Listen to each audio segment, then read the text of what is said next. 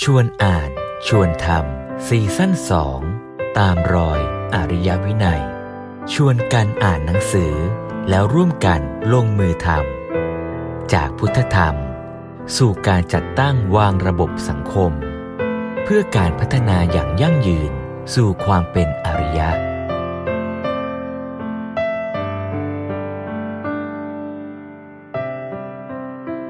พุทธศาสนาเนี่ยอยู่ที่ส่วนรวมนะ แต่การจะทำส่วนรวมให้สำเร็จได้ มันก็ต้องเริ่มทำจากปัจเจก แล้วไปสู่ส่วนรวม ถ้าเราเซตเป้าหมายอย่างเงี้ยกระบวนการไม่ว่าจะจัดการศึกษาในระบบพุทธศาสนา จัดกิจกรรม จัดการเรียนการสอนการฝึกพัฒนามนุษย์เนี่ยก็ต้องฝึกมนุษย์ในฐานะปัจเจก เพื่อให้เขามีความพร้อมและศักยภาพที่จะไปทำให้สังคมอะมันดี เป้าหมายมันอยู่ที่สังคม แต่พอเราจัดการศึกษาแบบไม่ครบองค์ มันก็เลยแยกส่วนเอาว่าเอาเฉพาะตัวเองรอดก่อน แต่ลืมที่จะโยงไปสู่สังคมส่วนรวม ซึ่งจริง ๆ คือเป้าหมายปลายทางที่แท้ ในระบบเศรษฐกิจทั้งหมดต่างๆเนี่ยเข้ามาเกื้อหนุนระบบการศึกษาได้ก็คือทำให้การศึกษาในความหมายที่เราอ่าที่เราอาจเอาปัจจัยด้านอื่น ๆ ซึ่งไม่ใช่เฉพาะเศรษฐกิจเท่านั้น แต่รวมถึงปัจจัยทางสังสังคมอย่างอื่น ๆ ด้วย มาเกื้อหนุนในการพัฒนาชีวิตของมนุษย์ เพื่อให้มนุษย์มีชีวิต ที่เจริญงอกงามขึ้น มีความสุขมากขึ้น มีกิเลสน้อยลง มีทุกข์น้อยลง แล้วก็จะสามารถจะไปบำเพ็ญกิจเพื่อประโยชน์สุขแก่ชาวโลกกว้างขวางออกไป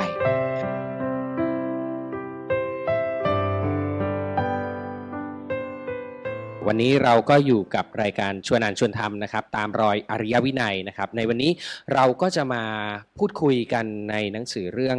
การศึกษากับเศรษฐกิจฝ่ายไหนจะรับใช้ฝ่ายไหน ก็ในช่วงแรกนะครับก็จะเป็นเรื่องของออะไรคือหน้าที่ของรัฐต่อคณะสงฆ์กันแน่ ในส่วนที่ทุกคนเนี่ยได้ทำหน้าที่ของรัฐหรือของพระราชาที่มีหน้าที่ต่อพระสงฆ์ที่จะเเข้ามาหาเข้ามาสอบถาม พระสงฆ์ก็จะมีหน้าที่ต่อรัฐก็คืออหลวงพ่อก็บอกว่าในหลัก ธรรมของพระพุทธศาสนาเนี่ยสอนเรื่องของหลักการปกครองของบ้านเมือง เพื่อเตรียมให้พร้อมทั้งไม่ว่าจะมีในสมัยนั้นก็ต้องมีทั้งคณะราษฎรทั้งเอกราชนะครับระบบคณะราษฎรเนี่ยอ่าหลวงพ่อก็จะบอกว่าคล้ายกับระบบการปกครองแบบระบอบประชาธิปไตย หรือบางทีที่เราเรียกว่าสามัคคีธรรมนะครับ ซึ่งก็ก็จะมีหน้าที่ที่แต่ละคนที่ปฏิบัติต่อกันนะครับ ไม่ว่าจะเป็นเรื่องของรัฐควรจะทำยังไงต่อ พระพระสงฆ์หรือว่าพระสงฆ์ก็โดยหลักๆก็คือให้ทำนะครับให้ธรรมะเพื่อที่จะให้คนที่อยู่ในคณะปกครองนั่นแหละเข้าไปสามารถที่จะประพฤติปฏิบัติตนได้อย่างถูกต้องนะครับ อันนี้ก็จะเป็นในในช่วงแรกก็คือต้องบอกว่าหน้าที่ของรัฐต่อพระสงฆ์ที่แท้จริงคือเป็นประมาณนี้นะครับ รัฐกับศาสนาเนี่ยเกี่ยวกันยังไง แล้วเดี๋ยวจะชวนให้เห็นว่าบทบาทการศึกษาเนี่ยซึ่งเดิมเนี่ยอยู่ในวัดอ่า มันค่อยๆ ขยับออกไป มันก็ทำให้เป้าหมายของการศึกษาเนี่ยขยับไปด้วยนะแล้วมันจะไปตอบสนองเป้าหมายของการศึกษาที่เปลี่ยนไป จากเดิมที่การศึกษาอยู่ในวัดอาจจะทำฟังก์ชันเป้าหมายแบบหนึ่งพอขยับออกไปเพื่อจะตอบสนองระบบการศึกษาอย่างใหม่ หรือความต้องการของสังคมอย่างใหม่ เป้าหมายของการศึกษาก็อาจจะเปลี่ยนไป เราอาจจะมาทบทวนกันในเรื่องนี้ ซึ่งหลวงพ่อก็เลยเริ่มตั้งแต่ว่าบทบาทของรัฐกับศาสนาเนี่ยเป็นมาอย่างไง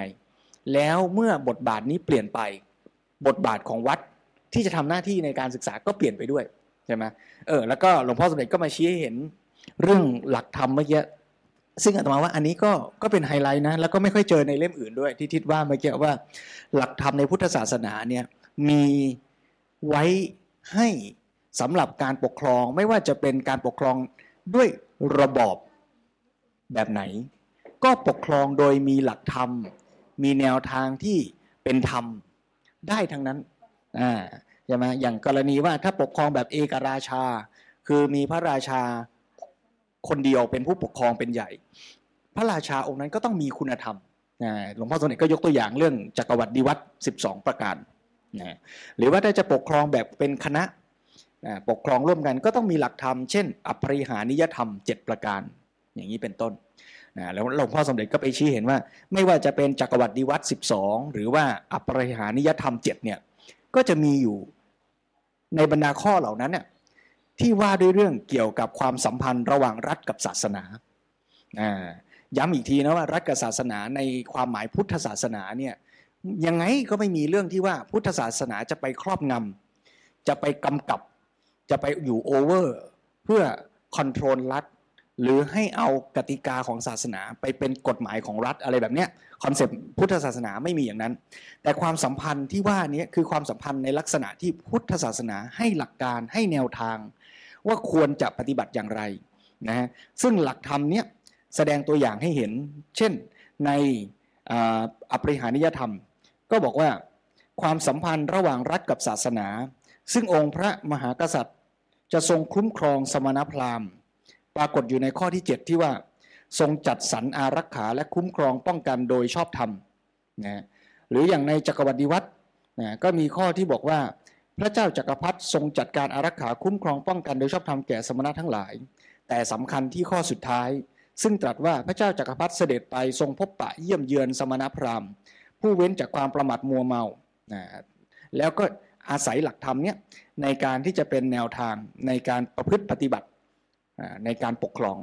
มันก็ชี้ชวนให้เห็นว่าบทบาทตรงนี้แปลว่าพุทธศาสนาเนี่ยมีหน้าที่ในการที่จะเป็นแบบอย่าง หรือว่าเป็นแนวทางในการที่ว่าการปกครองที่จะดีที่จะเป็นธรรมเนี่ยควรจะเป็นยังไงแสดงว่าบทบาทของพระพุทธศาสนาเนี่ยทำฟังก์ชันนี้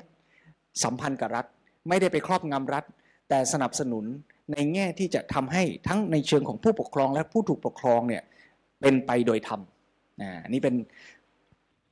บทบาทหน้าที่ที่ศาสนากับรัฐเนี่ยเกี่ยวข้องกันมา นี่ว่าโดยหลักการในหลักธรรมที่มีมาในตั้งแต่คำสอนของพระพุทธเจ้า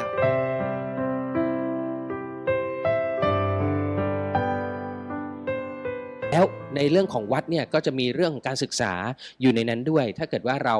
เออลองอ่านหรือหนังสือเก่าๆเนี่ยก็จะบอกว่าอ๋อการศึกษาเนี่ยอยู่ในวัดทั้งนั้นแหละเมื่อก่อนเนี่ยส่งใครก็ส่งเข้าไปเรียนในวัดไปเรียนกับหลวงพ่อองค์นั้นองค์นี้นะครับ นั่นหมายความว่าบริบทเนี่ยก็การศึกษาเนี่ยก็อยู่ในวัด แล้วการที่รัฐ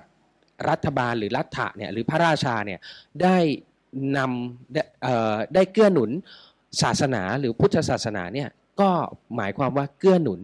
การศึกษาไปในตัวเองนะครับ แต่ต่อมาเนี่ยอย่างอย่างที่พระอาจารย์บอกว่าเอาต่อมาเนี่ยเมื่อมีการแยก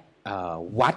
กับโรงเรียนออกจากกันเนี่ยโรงเรียนก็ออกมาทำหน้าที่ของโรงเรียน แล้วก็เป็นเรื่องของกระทรวงศึกษาธิการก็จะมีการตั้งเป้าหมายการตั้งตัวชี้วัดการตั้งอะไรต่างๆ ที่บอกว่าอ้าวผลิตนักเรียนนะผลิตบัณฑิตนะออกมานะเพื่อรับใช้สังคมอ่า เพื่อที่จะเป็นมีมีตัวชี้วัดต่างๆ มากมายเลยยกยกตัวอย่างเช่นความพึงพอใจของหน่วยงานที่ใช้บัณฑิตว่า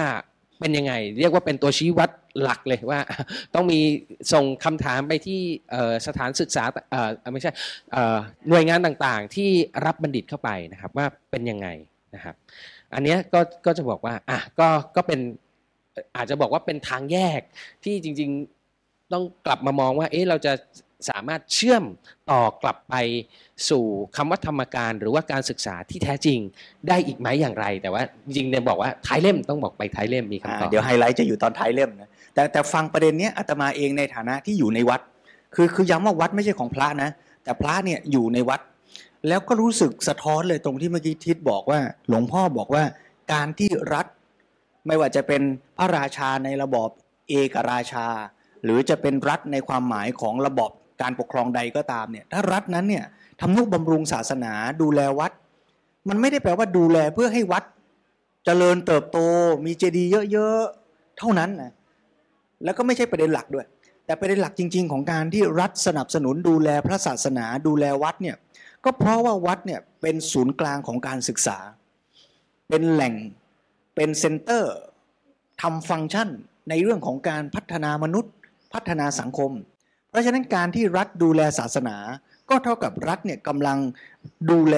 สนับสนุนเรื่องการจัดการศึกษาในสังคมนั้นนั่นเองนะคราวนี้พอในเวลาต่อมาโลกก็เปลี่ยนแปลงไปอย่างที่ว่าก็เริ่มจัดการศึกษาแยกส่วนกันคราวนี้ไอ้การแยกส่วนเนี่ยหลวงพ่อสมเด็จก็ย้อนไปจนถึงยุคที่เราเริ่มอมองวิชาความรู้ในโลกเนี้แยกเป็นสองส่วนหลักๆ ส่วนหนึ่งเนี่ยเรียกว่าเป็นวิชาในการประกอบอาชีพใช่ไหมอีกส่วนหนึ่งเป็นวิชาที่เป็นเรื่องเชิงความคิดปรัชญานะอันนี้มันก็อาจจะมีมาตั้งแต่สมัยโบราณโบราณนะสมัยกรีกเนี่ยนะคนที่ทำงานในเชิงอาชีพ เช่น ปั้นหม้อถลุงเหล็ก อย่างเงี้ยทำการเกษตร มันก็คือการการผลิตวัตถุในการ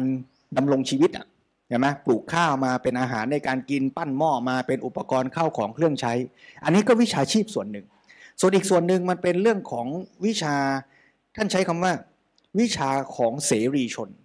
คือแปลความมาจากคำว่า liberal arts อ่าคือศาสตร์ที่ทำให้เป็นเสรีชนอ่าคือคนที่มีอิสระเสรีแท้จริง เพราะรู้ความจริงเข้าใจความจริงของธรรมชาติ คิดใคร่ครวญสังเกตทำความเข้าใจประสบการณ์ชีวิตประสบการณ์ของโลก ไอศาสตร์ชุดเนี้มันอาจจะไม่ได้ทำให้เกิดผลิตภัณฑ์ผลิตผล ไม่ได้ทำให้เกิดข้าวสาร ไม่ได้ทำให้เกิดหม้อไหโดยตรง มันก็แยกศาสตร์เป็นสองส่วนนะซึ่งจริง ๆ แล้วเนี่ยในกระบวนการศึกษาตัดฉากกลับมาในสังคมพุทธเนี่ยวัดเองแต่เดิมก็ทำฟังก์ชัน รวมๆกันอยู่อะทั้งสองส่วนเนี่ยคือหมายความว่าสอนให้ผู้คนเข้าใจชีวิตด้วย เกิดสัมพันธภาพที่ดีด้วย มีองค์ความรู้อะไรก็อาจจะมาเรียนรู้กันในวัดนั่นแหละ มีพื้นที่เป็นศูนย์รวมให้ผู้คนมาเจอกัน มันก็เกิดการเรียนรู้แบบเป็นองค์รวมร่วมกันไป แต่ถามว่าประสิทธิภาพความเข้มข้นเนี่ยก็อาจจะไม่ได้เท่ากับการศึกษาที่จะแยกส่วนไปศึกษาเฉพาะเรื่องเฉพาะเรื่องนะในการต่อมาเนี่ยการจัดการศึกษาในเมืองไทยเราเนี่ยก็เลยแยกการศึกษา เอาส่วนที่เป็นการศึกษาอาชีพ สอนคิดเลข สอนวิธีการทำการเกษตร สอนวิธีการรักษาโรคเนี่ยเอาไปตั้งเป็นโรงเรียนตั้งเป็นสถาบันวัดก็เลยทำหน้าที่เสมือนว่าจะทำไอ้ครึ่งที่เหลือ แต่พอมันแยกส่วนกันเนี่ยความสำคัญหรือการให้ความสำคัญกับไอ้ส่วนที่เหลือ คือเรื่องของการศึกษาวิชาที่จะทำให้คนเป็นเสรีชนที่แท้เนี่ยมันก็เบาบางลงไปบทบาทตรงนี้มันก็ค่อย ๆ หายไป มันก็เลยกลายเป็นว่าการศึกษาในปัจจุบัน พอเราพูดถึงว่าส่งลูกไปโรงเรียนเนี่ยเราก็เลยมักจะเข้าใจไปในทางว่า ไปเรียนเพื่อให้มีอาชีพ ไปเรียนเพื่อให้ปั้นหม้อเก่ง ไปเรียนเพื่อให้รักษาคนได้ ไปเรียนเพื่อให้ทำบัญชีได้อ้าวแล้วไอ้ตัวองค์ความรู้อีกฝั่งหนึ่งล่ะ ที่จะทำให้เข้าใจชีวิตที่จะทำให้จัดการปัญหาชีวิตเนี่ยมันมันค่อยๆลางเลือนไปนะอ่าอันนี้ก็จะเป็นส่วนที่เห็นว่าการจัดการศึกษาคือ จะเรียกว่ากระทรวงศึกษาธิการ หรือกระทรวงธรรมการเนี่ยก็ค่อยๆทำฟังก์ชันในการศึกษา แต่ว่ามันเป็นการศึกษาที่เน้นไปในเรื่องของการประกอบอาชีพแหละครับคืออย่างที่บอกว่าเป็นการประกอบอาชีพ แล้วก็ทำให้คนเนี่ยเข้าไปอยู่ในระบบเศรษฐกิจ เพื่อที่จะไปเป็นแรงงานหรือว่าศัพท์ใหม่ก็คือทรัพยากรบุคคล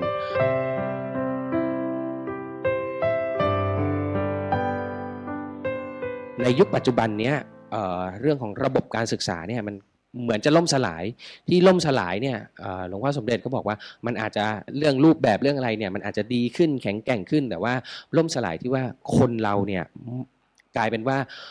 พอเรียนพอศึกษาไปแล้ว จิตสำนึกที่มีต่อสังคมเนี่ยมันหายไป คือเราคำนี้ก็อาจจะต้องตีความอีกว่า เอ๊ะคำว่าจิตสำนึกเพื่อสังคม และที่หลวงพ่อบอกว่า มันล่มล่มสลายแล้วบอกว่า เอ๊ะมันการศึกษาล่มสลาย เพราะเราไม่มีจิตสำนึกต่อสังคมเนี่ยมันอาจจะเป็นเพราะว่าในระบบการศึกษาเนี่ยก็อย่างที่เรารู้ทุกคนเนี่ยรู้และเข้าใจกันว่า การศึกษาเนี่ยทำให้คนไปประกอบอาชีพ แต่ประกอบอาชีพก็แค่ส่วนตัวตรงนั้นแหละ แต่ไม่สามารถที่จะมามองภาพรวมหรือว่าเชื่อมต่อต่อสังคมได้เนี่ยหลวงพ่อสมเด็จก็เลยมองว่าระบบการศึกษาเนี่ยมัน ล่มล่มสลายไป เพราะว่าการศึกษาตรงนั้นเนี่ยมองแค่เรื่องของการการเรียนหรือว่าการไปประกอบอาชีพ แต่ไม่สามารถที่จะทำให้มองเห็นความจริงของธรรมดาหรือว่าของธรรมชาติได้นั่นเองไอ้เรื่องเข้าใจความจริงเนี่ยมันก็เลยส่องสะท้อนมาจากการแยกส่วนนี่แหละ ใช่ไหมคือนอกจากจะแยกองค์ความรู้เป็นส่วนๆแล้วก็ไปเรียนเฉพาะเพื่อประกอบอาชีพแล้วเนี่ยมันก็แยกส่วนจากการเรียนรู้เพื่อสนองตัวเอง กับการเรียนรู้ที่จะเข้าใจความจริงที่เราอยู่ร่วมกันจริง ๆ ด้วยอย่างนั้นหลวงพ่อสมเด็จชวนให้เห็นว่าพระพุทธศาสนาทั้งหมดก็ตาม องค์พระบรมศาสดาเองก็ตาม การทำงานพระศาสนาของเราทั้งหมดนี้ก็ตาม มีสามก็ตามนะหนึ่งคือตัวพุทธศาสนาทั้งหมดก็ตาม ตัวพระพุทธเจ้าเองก็ตาม การทำงานพระศาสนาที่เรามานั่งคุยกันที่เราสร้างวัดที่เราเผยแผ่ธรรมะที่เราจัดกิจกรรมในวัดกันทั้งหมดเนี้ยก็ตาม มีวัตถุประสงค์อันแท้จริงอยู่ที่การบำเพ็ญประโยชน์สุขแก่ชาวโลก อันเดียวกันเลยตอนที่พระพุทธเจ้าส่งสาวกรุ่นหนึ่งออกไปเผยแผ่หกสิบรูปแรกอะนะพระพุทธเจ้าไม่ได้บอกว่าเธอจงไปเพื่อทำให้เรายิ่งใหญ่ พระพุทธเจ้าไม่ได้บอกว่าเธอจงไปเพื่อทำให้พระพุทธศาสนาเจริญรุ่งเรืองก้าวหน้า เป็นศาสนาใหญ่อันดับหนึ่งของโลกอะไรเงี้ยไม่ได้บอกอย่างนั้นนะแต่พระพุทธเจ้าบอกว่า เธอจงไปเพื่อประโยชน์สุข แก่พระหูชน แก่ชาวโลกนะอันนี้คือจุดมุ่งหมายของพระพุทธศาสนา เป็นจุดมุ่งหมายระดับกว้าง ขั้นปลาย ซึ่งเป็นจุดหมายเพื่อส่วนรวม แต่เพื่อจะไปสู่เป้าหมายส่วนรวมอันนั้นเนี่ยก็จะต้องมีเป้าหมายอีกด้านหนึ่ง ก็คือจุดหมายเพื่อมาสนองที่เป็นฐาน ให้แก่จุดหมายขั้นเป้าหมายใหญ่ส่วนรวมก็คือเป้าหมายในระดับบุคคล คือจะไปทำให้สังคมดีทำให้โลกสงบสุขร่มเย็นเนี่ยมันก็ต้องทำให้แต่ละคนเนี่ยมีความสุขทำให้แต่ละคนพ้นจากทุกข์ทำให้แต่ละคนพัฒนา สังคมก็จะพัฒนา เพราะฉะนั้นพอพอมองในภาพใหญ่อย่างนี้จะเห็นว่าเป้าหมายของพุทธศาสนาเนี่ยอยู่ที่ส่วนรวมนะแต่การจะทำส่วนรวมให้สำเร็จได้ มันก็ต้องเริ่มทำจากปัจเจก แล้วไปสู่ส่วนรวม ถ้าเราเซตเป้าหมายอย่างเงี้ยกระบวนการไม่ว่าจะจัดการศึกษาในระบบพุทธศาสนา จัดกิจกรรม จัดการเรียนการสอนการฝึกพัฒนามนุษย์เนี่ยก็ต้องฝึกมนุษย์ในฐานะปัจเจก เพื่อให้เขามีความพร้อมและศักยภาพที่จะไปทำให้สังคมอะมันดี เป้าหมายมันอยู่ที่สังคม แต่พอเราจัดการศึกษาแบบไม่ครบองค์ มันก็เลยแยกส่วนเอาว่าเอาเฉพาะตัวเองรอดก่อน แต่ลืมที่จะโยงไปสู่สังคมส่วนรวม ซึ่งจริง ๆ คือเป้าหมายปลายทางที่แท้ ก็กลายเป็นว่า ผู้เรียนในระบบการศึกษาที่ไม่สมบูรณ์ ก็เลยจะขาดจิตสำนึก ว่าเรากำลังจะเอาความรู้เราเนี้ยไปทำอะไรให้กับสังคม คิดจบแต่ว่าเรียนแล้วเราก็จะได้เอาความรู้ไปร่ำรวย เรียนแล้วเราก็จะได้เอาความรู้ไปหาประโยชน์ให้กับตัวเอง ซึ่งย้ำว่าการหาประโยชน์ให้ตัวเองไม่ใช่เรื่องผิดนะ ไม่ใช่เรื่องไม่ดีนะ มันก็มีความรู้มันก็เอาไปหาเลี้ยงชีวิตก็ถูกต้องนะเพียงแต่ว่ามันไม่ได้จบตรงนั้นมันไปต่อได้อีก มันก้าวไปได้อีก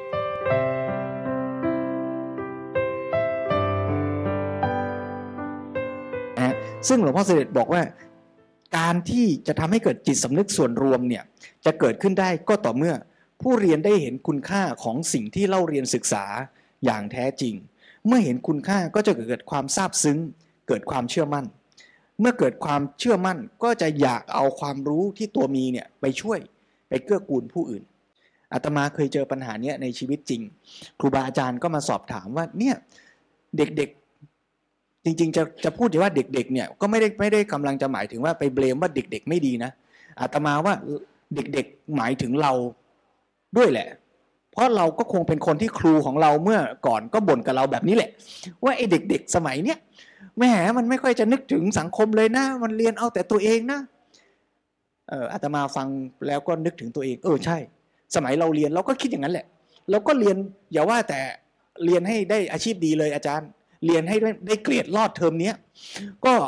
ก็เหนื่อยแล้วอะไรเงี้ยนะมันก็เรียนเพื่อตัวเองนั่นแหละ แต่ถามว่าแล้วทำยังไงเราถึงจะเห็นว่าไอ้สิ่งที่เราเรียนมันมีคุณค่า สิ่งที่เรามาศึกษาพุทธศาสนามันมีคุณค่าจริง เราเลยมีความเชื่อมั่นเราเลยอยากมา ทำกิจกรรมเผยแผ่ ทิศญาติโยมที่วัดเหนื่อยละทำงานก็เหนื่อยละทำไมยังมาตั้งใจว่าเออเราจะมาบ่งมาบอกมาเล่า สิ่งที่เราอ่านเราฟังให้โยมฟัง แสดงว่าเราต้องมีความซาบซึ้งใจเชื่อมั่น ว่าเฮ้ยสิ่งที่เราอ่านสิ่งที่เราศึกษาเนี่ยมันมีประโยชน์จริงนะเราเลยอยากมาบอกอยากมาเล่า คนที่เป็นคุณหมอเห็นความจริงว่าเออไอ้วิชาความรู้เราเนี่ยมันช่วยคนได้จริงนะเราก็เลยอยากจะเอาไปช่วยคน อยากจะเอาไปทำให้คนเขาพ้นทุกข์ได้ พอมันมีความศรัทธา มีความรัก มีความเชื่อมั่นอย่างเนี้ย ตัวเนี้ยคือศรัทธาในความดีงามในความที่เป็นคุณค่าแท้จริงของตัววิชาความรู้ที่เรามี เราก็จะอยากเอาไปส่งต่อไปบอกต่อ อันเนี้ยอาตมาคิดว่าเป็นเป็น keyword หนึ่งเลยที่ที่อาตมาก็เพิ่งมาได้คำตอบ จากเล่มนี้เหมือนกันว่าอ๋อการจะทำให้คนเนี่ยอยากที่จะเอาความรู้ตัวเองไป contribute ไปช่วยสังคมไปดูแลผู้อื่นเนี่ยมันเริ่มมาจากการที่เราเห็น ว่าสิ่งที่เราเรียนมันมีค่าจริง ไม่ใช่จัดไม่ใช่เพียงแค่ว่าเรียนเรียนไปเพื่อจบแล้วก็จะได้เกรดทำทำงานไปครบเดือนแล้วก็จะได้เงินเดือน ถ้าคิดอย่างนั้นอะมันคิดต่อไปไม่ได้ว่า เอ้ยแล้วมันจะไปเพื่อคนอื่นยังไงใช่ไหมแต่ถ้าเราเห็นคุณค่าจริง ๆ อย่างที่เขายกตัวอย่างแม้แต่คนถูพื้นในองค์กรนาซาอย่างเงี้ย ถ้าเขาเชื่อมั่นจริงๆว่าการถูพื้นของเขามันทำให้พื้นสะอาด มันทำให้เกิดความปลอดภัย มันทำให้เกิดความไม่อันตรายต่อนักบินอวกาศ เขาก็เห็นคุณค่าแล้วอยากทำสิ่งนั้นดีที่สุดเพื่อหวังว่า มันจะ contribu ไปสู่ประโยชน์ ไปสู่คุณค่า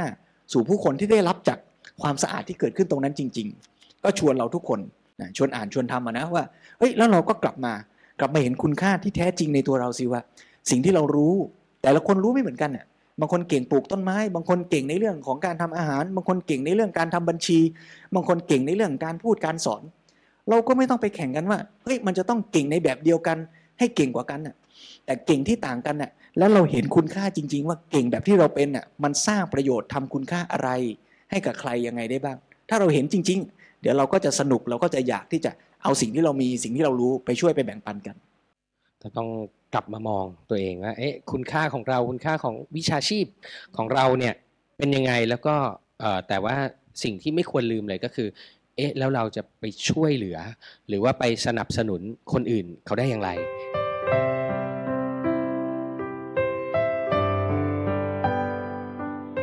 การที่รัฐกับศาสนาอยู่ร่วมกันก็คือสนับสนุนเพื่อให้ศาสนาหรือองค์กรศาสนาคือวัดคือชุมชนเนี่ยทำหน้าที่ในการ ศึกษา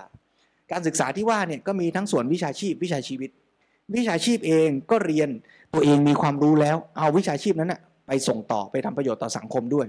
วิชาชีวิตก็พัฒนาตัวเอง ให้เป็นมนุษย์ที่มีคุณภาพอะคือหมายถึงว่าเบียดเบียนผู้อื่นก็น้อยเบียดเบียนตัวเองก็น้อยทำประโยชน์ต่อตัวเองก็ได้มากทำประโยชน์ต่อผู้อื่นก็ได้มาก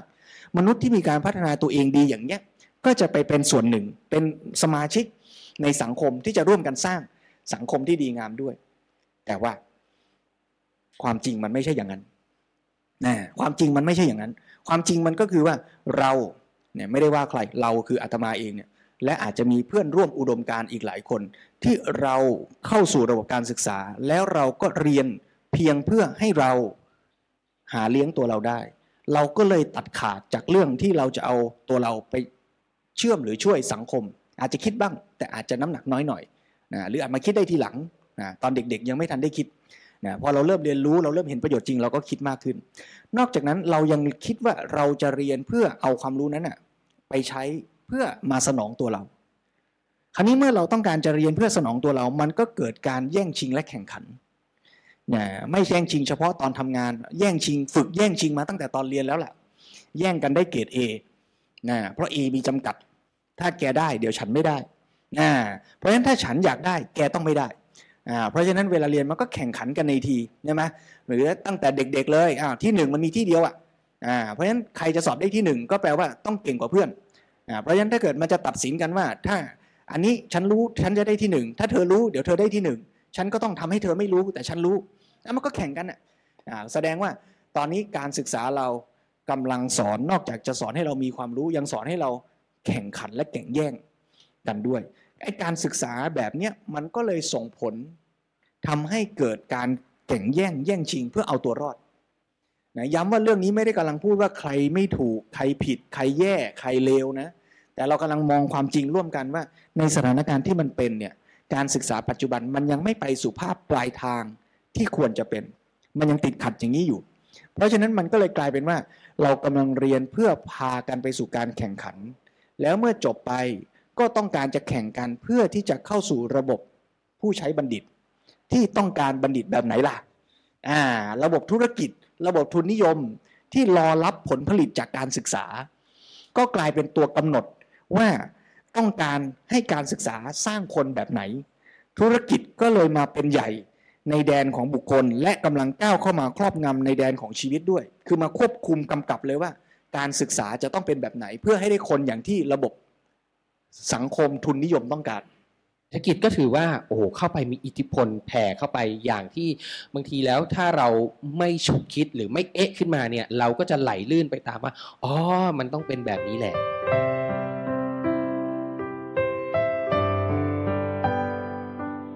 แล้วหลวงพ่อก็ชี้ชวนกลับเข้ามามองอีกมุมหนึ่งว่า เอ๊ะจริงๆแล้วการศึกษาเนี่ยมันเป็นพื้นฐานของชีวิตเลยไหมว่า มันจะทำให้ชีวิตเราอยู่ดีได้เนี่ยถ้าเรามองจากมุมของมนุษย์ชีวิตมนุษย์เนี่ยจริง ๆ ต้องบอกว่าชีวิตมนุษย์ก็ต้องการ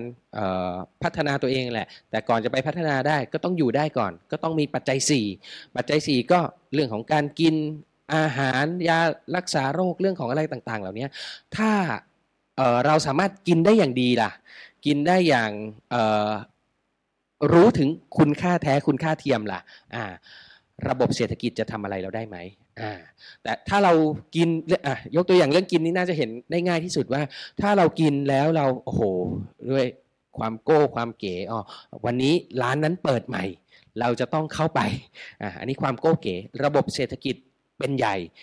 ระบบการศึกษาคืออ่าพูดถึงคุณค่าแท้คุณค่าเทียมเนี่ยเอ๊ะเราไปคุณค่าเทียมเราต้องไปตามนะ ตามเก็บที่เขารีวิวให้หมดเลย ว่าเอารีวิวที่ไหนดีที่นั่นดี เราต้องไปตามไปเช็คอิน กับเขาอันนี้คือระบบเศรษฐกิจที่นำการศึกษา แต่ถ้าเราระบบการศึกษานำได้เนี่ย เอ๊ะ แล้วอันนั้นมันดีไหมมันจริงหรือเปล่ามันจำเป็นสำหรับเราไหมอ่าเวลาว่างเราเหลือขนาดที่จะไปเช็คอินตามรอยเขาทุกคนไหมอ่าถ้าอันเนี้ยระบบการศึกษาอาจจะเป็นนำแล้วแต่หลวงพ่อก็บอกว่าในระบบการศึกษานำเนี่ยไม่ใช่ว่ามันจะไม่ก่อให้เกิดประโยชน์ของเศรษฐกิจ ซึ่งถ้าเกิดว่าระบบการศึกษานำได้จริงเนี่ยก็จะเห็นว่าเเราจะรู้แล้วว่าคุณค่าที่แท้จริงคืออะไร เศรษฐกิจก็จะไปผลิตหรือว่าบริการต่างๆ ที่เกื้อหนุนให้คนเนี่ยได้เข้าถึงการศึกษาแล้วก็พัฒนาการศึกษาให้เต็มที่คราวนี้การศึกษากับเศรษฐกิจแล้วมันก็จะอยู่ตรงนี้แหละว่าอ้าวแล้วมันจะไปทางไหนดี ไปทางการศึกษาดีหรือว่าไปทางเเรื่องของเศรษฐกิจดี ก็ยังมีแต่อีกนะว่าพอแต่แล้ว เอ๊ะ แต่พอไปการศึกษาเพื่อที่จะให้มันไปสนองเรื่องของเกื้อหนุนของระบบการศึกษาที่แท้จริงได้เนี่ยครับ มันช้า มันไม่ตอบสนองประโยชน์ของผู้มีส่วนได้ส่วนเสียของผู้ถือหุ้น มันไปทำให้ตัวเลข Market g r o w t หรือว่า Business g r o w t มันจะไปสองดิจิตไปอะไรเนี่ยลำบากมาก กว่าคนจะไปอย่างนั้นเนี่ยมันเติบโตลำบาก การยังไงการศึกษาก็จะต้องนำแล้วก็นำไปในทางนี้แหละว่าอ๋อเราต้องผลิตสิ่งขึ้นมาเพื่อให้กระตุ้นให้คนเสพได้จริงๆหรือหรือเปลี่ยนใหม่ตลอดยกตัวอย่างเช่นเทคโนโลยีอย่างอ้าวโทรศัพท์มือถือเรา ไม่ว่าจะเป็นค่ายไหน ทุกปีก็มีเปลี่ยนให้เราตลอด ระบบการเงินก็มารองรับว่าอ้าวผ่อนไปได้เรื่อยๆนะพอผ่อนถึงขนาดนี้แล้ว ถ้ายังผ่อนไม่หมดรุ่นใหม่ออกมา ให้เครื่องใหม่เลย แต่ว่าก็ผ่อนไปอีก ทุกอย่างเขามีสอดรับเรียงกันแล้ว แล้วระบบการศึกษาอยู่ตรงไหนกันล่ะครับ ถ้าอย่างนี้เนี่ยนอกจากการศึกษาจะไม่ได้ช่วยในการพัฒนามนุษย์โดยตรงแล้วเนี่ยมีหนำซ้ำการศึกษากลับไปรับใช้ระบบเศรษฐกิจที่ปลุกเร้าตัณหา คือคำว่าระบบเศรษฐกิจอาจจะไม่แปลว่าคำคำเลวร้ายนะ แต่ถ้าระบบเศรษฐกิจนั้นเนี่ยถูกขับเคลื่อนด้วยตัณหาเนี่ยน่าจะแย่ เช่นว่า แทนที่เราจะเรียนกันให้มนุษย์เข้าใจชีวิตและไปพัฒนาสังคม เรากำลังจัดการศึกษาเพื่อจะสอนคนว่าเราจะสร้างระบบ marketing ยังไงดี ที่จะทำให้คนเนี่ยอยากจ่ายเงินมากที่สุด เรามาเรียนกันซิว่าเราจะใช้วิธีทางจิตวิทยายังไง ที่จะเข้าไปทำงานกับจิตใจคน ให้จิตใจเขาเนี่ยอยากเสพอยากบริโภคให้มากที่สุด ตัดสินใจซื้อให้เร็วที่สุด เราจะมาเรียนมาสอนกันซิว่าแล้วทำยังไงเราจะทำผลิตภัณฑ์ ไม่ใช่มุ่งไปที่คุณภาพชีวิตนะ แต่ว่าทำให้มันเกินความต้องการแล้วคนอยากซื้อทำให้มันทำยังไงกระตุ้นเราให้คนเห็นแล้วแหมของอย่างนี้มันไม่มีไม่ได้อะอ่าอย่างนี้ก็จะกลายเป็นว่าการศึกษากำลังจะไปรับใช้ระบบเศรษฐกิจ ที่ปลุกเร้ากิเลสตัณหาคน ถ้าเมื่อไรเราเข้าไปสู่ในระบบนี้ มันก็ยิ่งเป็นวังวนที่ทำให้กระบวนการปลุกเร้ากิเลสตัณหา ก็ยิ่งรุนแรงขึ้น จัดการศึกษาเพื่อสร้างคนที่จะไปหลอกคนให้เก่งขึ้น คนก็ถูกหลอกมากขึ้น แล้วจะต้องเอาชนะอีกบริษัทที่หลอกเก่ง เราก็ต้องหาคนที่หลอกเก่งกว่า กระตุ้นเร้าคนได้เก่งกว่า สภาวะสงครามกาม คือการ ต่อสู้แย่งชิง เร้าโลภะกัน ก็เกิดขึ้นอย่างรุนแรงในสังคมนะเพราะฉะนั้นถ้าเราเห็นความจริงนี้ เราอาจจะต้องกลับมาหยุดทักถามตัวเองชัดๆ เหมือนอย่างที่เล่าเรื่องหนังสือปฏิวัติยุคสมัยด้วยฟังเส้นเดียวเริ่มตั้งแต่ว่าทำไมจะต้องกินแตงกวาในฤดูหนาวอะไปพยายามสร้างเทคโนโลยีวิจัยศึกษากันเต็มที่ว่าทำยังไงจะกินแตงกวาจะปลูกแตงกวาได้ ให้มันออกลูกในฤดูหนาว แต่กลับมาถามก่อนว่า โดยคุณภาพชีวิตของมนุษย์จริงๆอะเราต้องการกินแตงกวาสดในฤดูหนาว กันแค่ไหน จริงไหมเราต้องการกล้องมือถือกันแค่ไหน เราต้องการความคมชัดของภาพแค่ไหน สุดท้ายแล้วเนี่ยไอ้ความต้องการจริง ๆ ของมนุษย์เนี่ยคืออะไร ถ้ามนุษย์ไม่เข้าใจตัวเอง ไม่เข้าใจสังคม เราก็จะจัดทั้งการศึกษา ทั้งเทคโนโลยีที่จะสร้างขึ้น ทั้งระบบเศรษฐกิจ ทั้งระบบสังคม ทั้งระบบการผ่อนเงิน ทั้งระบบกฎหมาย เพื่อเอื้อให้คนสนองกิเลสคนได้เต็มที่มากขึ้น นี่แหละจึงกลับมาว่า แทนที่เราจะให้การศึกษาสอนคนให้ไปเรียนจิตวิทยาหลอกคนให้ซื้อของเยอะๆ เราจะจัดการศึกษาเพื่อให้คนไปสร้างเทคโนโลยี เพื่อเร้าให้คนอยากใช้มาก ๆ อย่างนี้การศึกษาก็ไปรับใช้ไอ้ระบบเหล่านั้น แต่ในทางกลับกันสิ่งที่ควรจะเป็นมันน่าจะกลับหัวก็คือว่าให้การจัดการเศรษฐกิจปัจจัยสี่มาเอื้อ ให้คนได้พร้อมในการศึกษา เข้าใจชีวิตและช่วยกันพัฒนาสังคม เราต้องจัดระบบกฎหมาย จัดระบบการกู้ยืมเงิน เพื่อให้คนมีความพร้อมจะเข้ามาสู่การเรียนได้อย่างมีประสิทธิภาพ ไม่ต้องห่วงกังวล แล้วก็เรียนเพื่อพัฒนาตัวเองไปช่วยสังคม ถ้าเราสามารถทำ ให้การศึกษาเป็นเป้าหมายของการจัดระบบเศรษฐกิจ ให้การศึกษาพัฒนาชีวิตเป็นเป้าหมายของการออกกฎหมาย ให้การศึกษาเป็นเป้าหมายของการดูแลสุขภาพอะไรต่างๆเนี่ยทำทุกอย่างนั้นน่ะเพื่อเอื้อให้คนได้ศึกษา ไม่ใช่ว่าจัดการศึกษาเพื่อให้คนไปวิ่งหาความสุขจากการเสพไปวิ่งหาระบบสุขภาพที่จะดูแลคนให้ยั่งยืนที่สุดหน้าตึงที่สุด มันก็ต้อง กลับด้านกลับทางกันให้ได้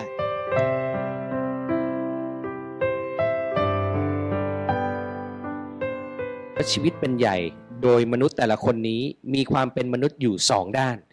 คือความเป็นชีวิตกับความเป็นบุคคล อ่า อันนี้ต้องฟังดีๆต้องผมเองก็ฟังแล้วก็อ่านหลายรอบเหมือนกันว่า เอ๊ะ แล้วมนุษย์จะไปชีวิตไปบุคคลเนี่ยคืออะไร เอาดีๆนะอายมฟังฟังด้วยกันดีๆอีกทีนะ ใครเคยอ่านแล้วก็เอาอีกสักรอบหนึ่ง อะทิศเอาหน่อย ก็โดยมนุษย์แต่ละคนนี้มีความเป็นมนุษย์อยู่สองด้าน คือความเป็นชีวิตกับความเป็นบุคคล ชีวิตอยู่กับธรรมชาติ บุคคลอยู่กับสังคม บุคคลไม่มีชีวิตอยู่ได้ไหม สังคมไม่มีธรรมชาติอยู่ได้ไหม แน่นอนว่าชีวิตเป็นฐานของบุคคลอีกทีหนึ่ง แล้วบุคคลจะอยู่ดี โดยไม่คำนึงถึงชีวิตนี้เป็นไปได้หรือไม่ประโยคแนวนี้อ่านไปสามรอบกว่า กว่าจะเข้าใจว่าหลวงพ่อต้องการจะสื่ออะไรอ้าวโยมชัดไหมว่าตกลงชีวิตเราเนี่ยนะในความเป็นมนุษย์ของเราเนี่ย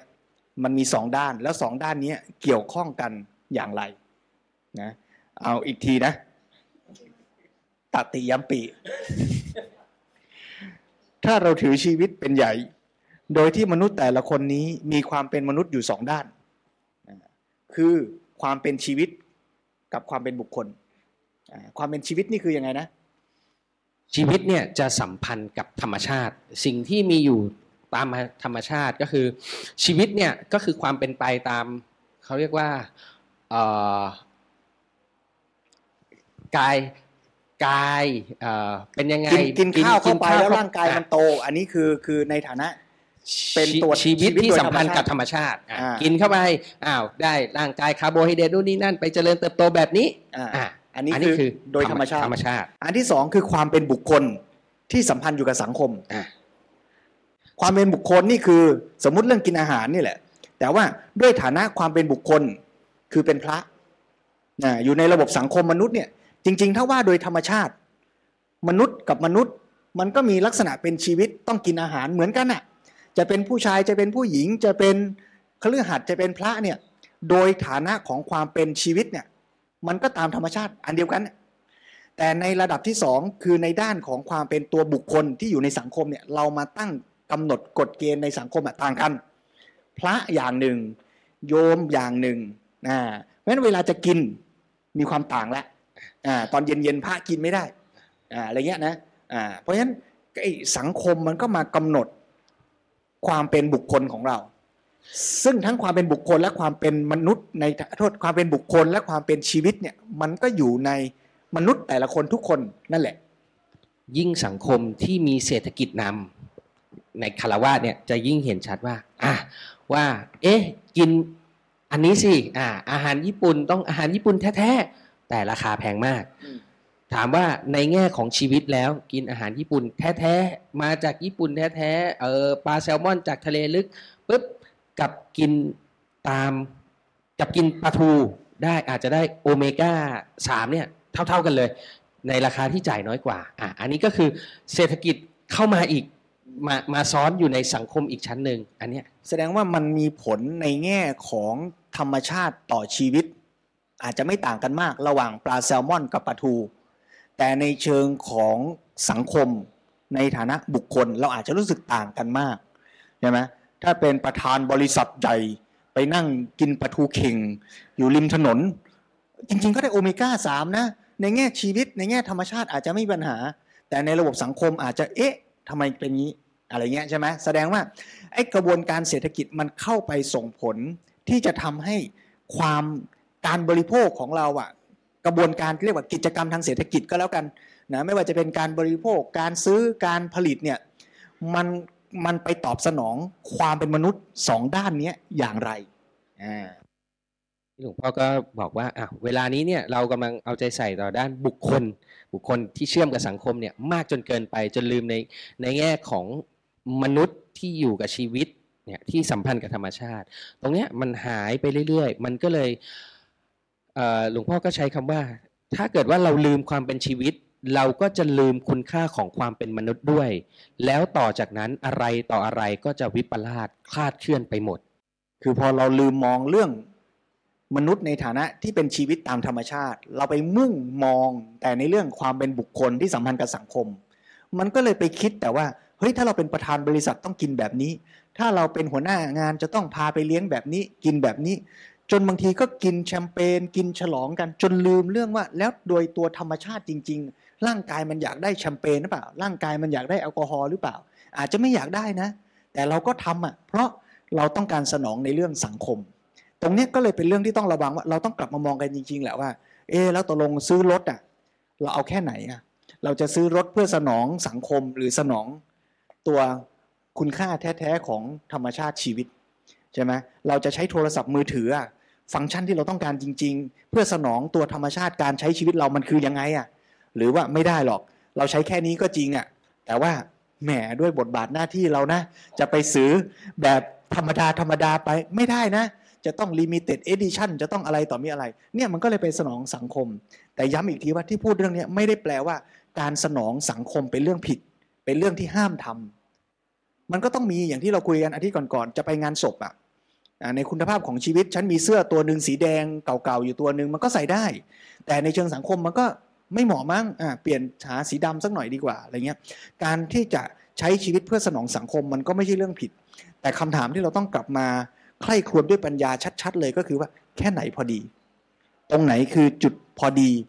ในการที่จะสนองคุณภาพชีวิตด้วย สนองสังคมด้วย เมื่อเรากลับมา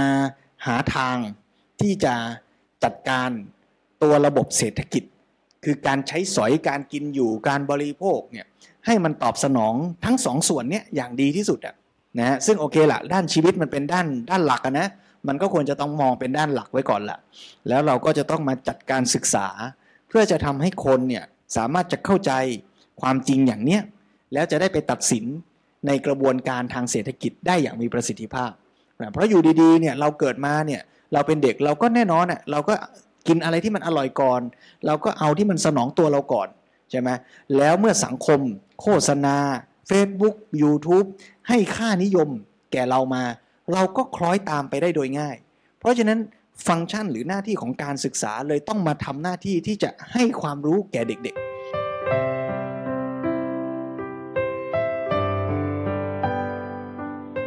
มาถึงตอนท้ายของ นังสือที่หลวงพ่อก็เฉลยออกมาว่าจริง ๆ แล้วเนี่ยหลวงพ่อก็บอกว่าให้เศรษฐกิจของสังคม รับใช้การศึกษาของชีวิต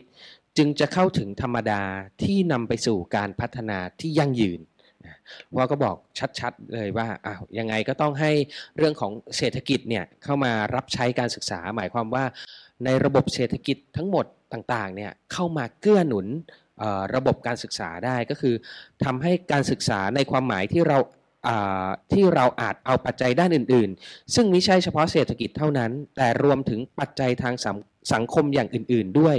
มาเกื้อหนุนในการพัฒนาชีวิตของมนุษย์ เพื่อให้มนุษย์มีชีวิตที่เจริญงอกงามขึ้น มีความสุขมากขึ้น มีกิเลสน้อยลง มีทุกน้อยลง แล้วก็จะสามารถจะไปบำเพ็ญกิจเพื่อประโยชน์สุขแก่ชาวโลกกว้างขวางออกไป อาตมานึกถึงตัวอย่างที่เคยเล่าไปตอนที่ไปช่วยน้ำท่วมที่มจร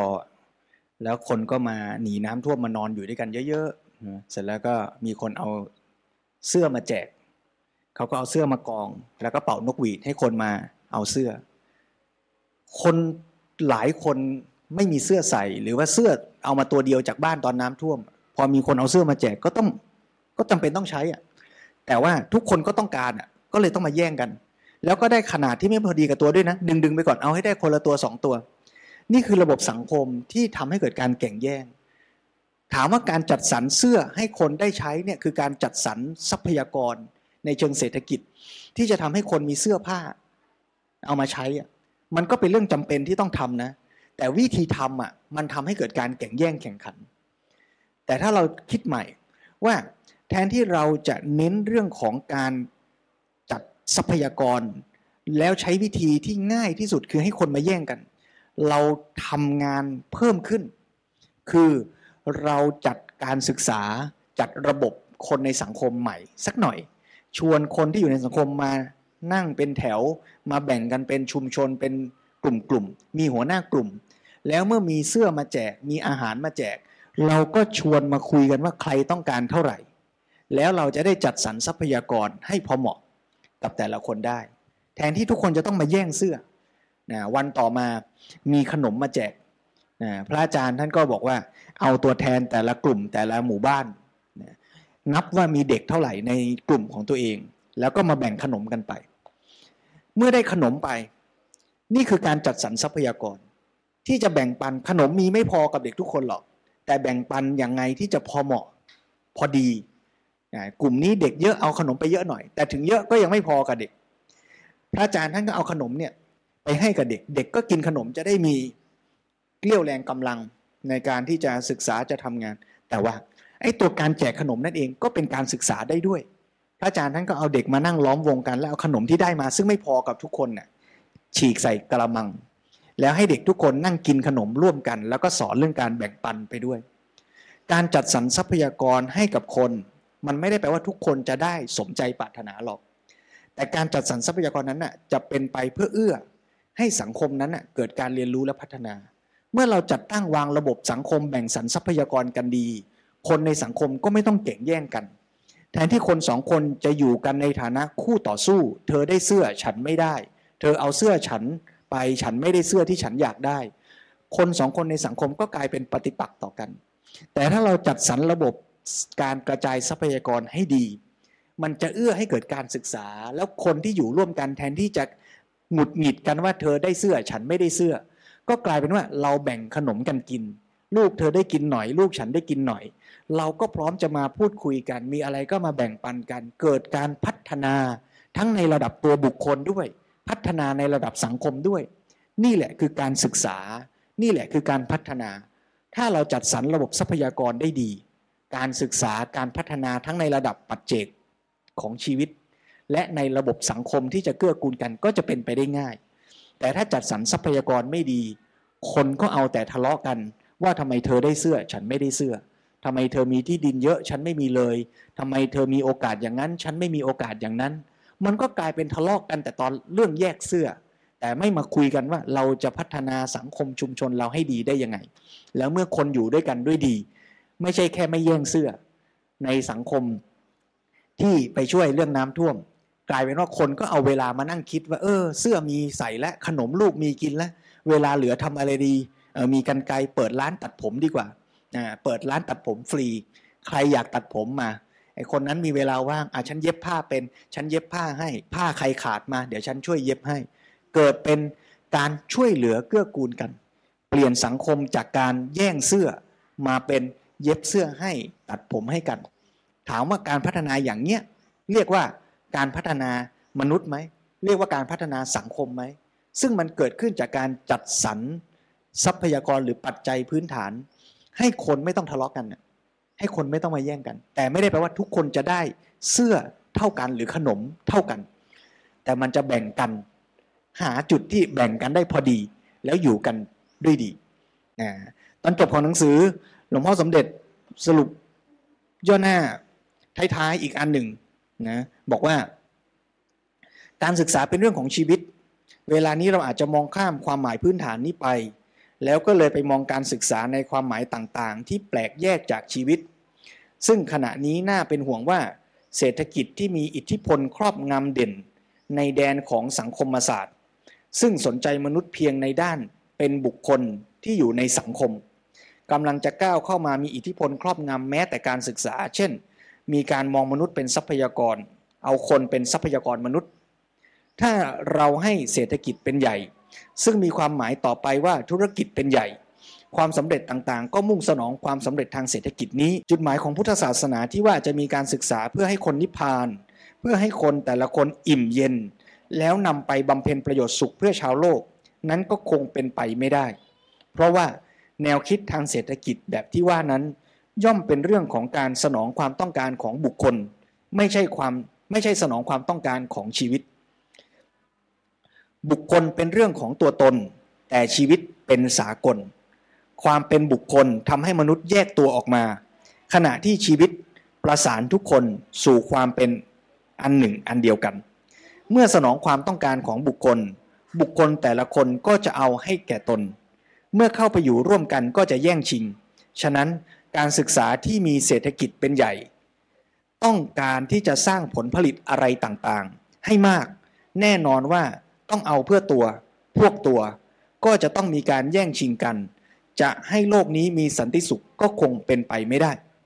แต่ในทางที่ชอบทำจะต้องให้การศึกษาเอาเศรษฐกิจมาเป็นปัจจัยเกื้อหนุนการพัฒนาชีวิต และเกื้อหนุนการศึกษาให้ได้ แล้วคนที่มีการศึกษาแล้วนี้ ก็จะมีความพร้อมที่จะบำเพ็ญประโยชน์สุข แก่ชาวโลกต่อไป ซึ่งจะเป็นไปตามจุดมุ่งหมายของพระพุทธศาสนา อันสอดคล้องกันที่ว่า ให้บุคคลนิพพานแล้วสามารถไปบำเพ็ญประโยชน์สุข แก่ชาวโลกได้